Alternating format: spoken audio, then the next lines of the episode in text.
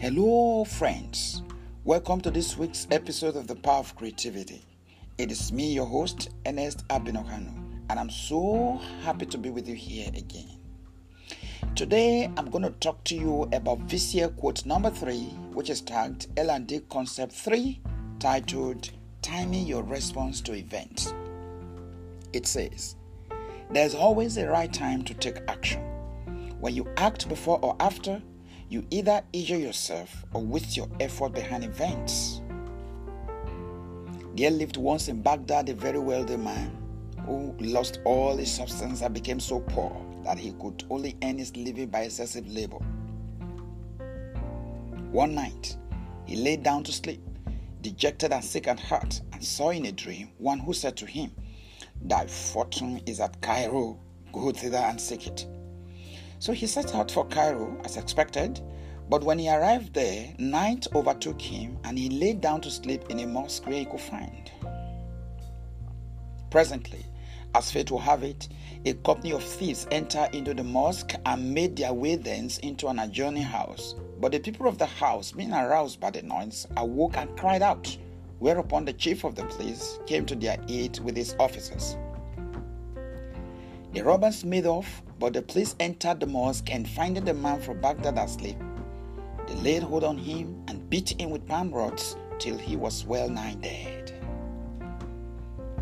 Then they cast him into prison where he abode three days.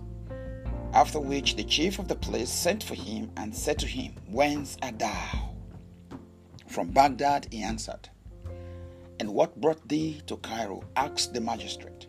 Quoth the Baghdadi, I saw in a dream one who said to me, Thy fortune is at Cairo, go thither to it. But when I came thither, when I came hither, the fortune that he promised me proved to be the beating I had of day.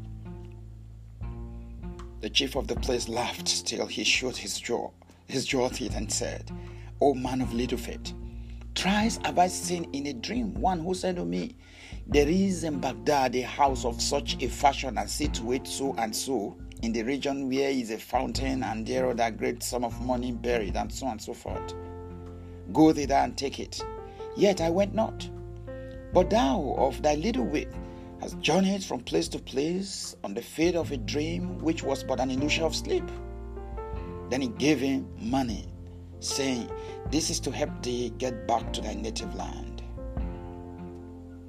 Now, the house he had described was the man's own house in Baghdad.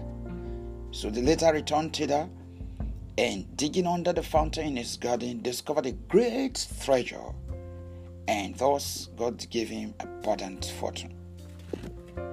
Now, what is the interpretation? Everything in life answers to divine timing. This is an open secret, but not everybody understands how it works. You might be finding things difficult right now because you are tempted to do the right things at the wrong time. You would also get the same result when you set out on the wrong course at the right time. The good news is that you wouldn't be needing much effort to achieve your desired result when you act on the right things at the right at the wrong I mean when you act on the right things at the right time. Truth is that there are times of day or even days of the week when our effort tends to deliver more favorably on expectations. The emphasis here is identify those crucial moments and timing our responses to events around them. One principle that has worked beautifully well with so many people has been a very simple one, and that is the principle, the Pareto principle. What is the Pareto principle? The Pareto principle, also known as the 80 to 20 rule and the rule of the vital few, states that 80% of the results we get come from 20% of the cost of the events around us. The principle was named after Vilfredo Pareto, an Italian economist who observed in 1906 that 80% of the land was controlled by 20% of the people, that 20% of pea of pea pod in its garden produced 80% of the peas. In other words, 20 rather 80% of the the the effect that we get usually comes from 20% of the cost. So now, the Pareto principle finds itself statistically embedded into virtually everything in life. So, by applying the 80 to 20 rule, chances there are that those moments where your effort will deliver more favorably on expectation are the best moment you can take action. And timing your responses around them can help you to optimize your efforts. It can also help to prevent you from wasting your effort behind events. As I'm speaking to you right now, you might be wondering that a great work is required to identify those moments where you can optimize your responses to events. Yes, true. It does require some work. But you know what? It is not as difficult as you are looking at it. Now, when you are thinking of the 80 to 20 chances that you have around the events that you want to respond to, then all you need to do is simple you you will first of all have to define your own individual needs and the goals at that moment especially as they relate to what you, is going on around you.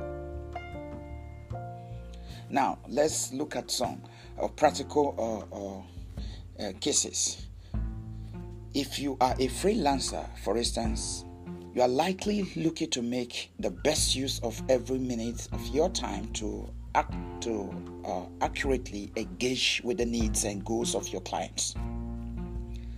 Now, while you are working towards that, you might also be looking for holes in your schedules to fill with new assignments as they may come up.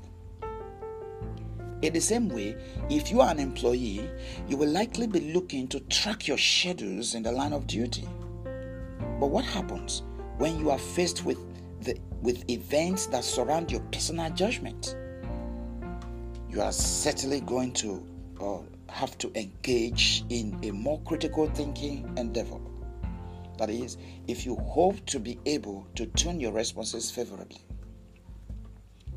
So, that's why I am going to give you some seven keys right now that can help you to evaluate your response to event in a critical time. Number one, when you find that you are so desperate to respond to events that are going on in your life, then you might have to refrain yourself. In practice, when you are desperate to respond to challenges, chances there are that your effort will not deliver maximally on your expectations. So, if you stay action at such uh, uh, uh, instance, you, you would have done much better. Number two, when you find that you are trying to impress some persons around you, then you may either choose to delay your response or you refrain completely from action.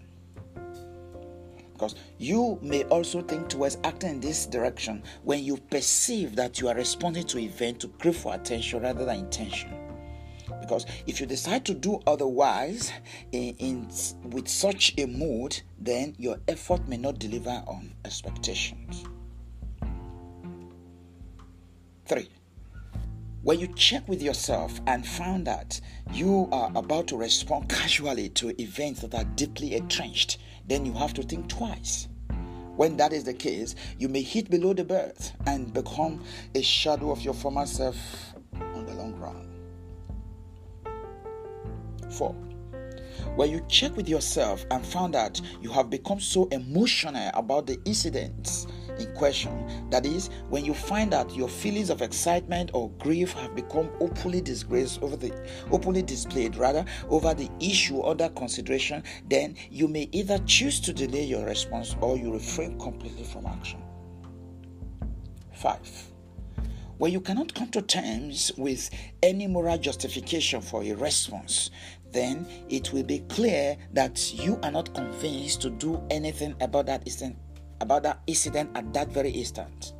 So, in other words, when you are not motivated to do something, then you may either choose to delay your response or you refrain completely from action.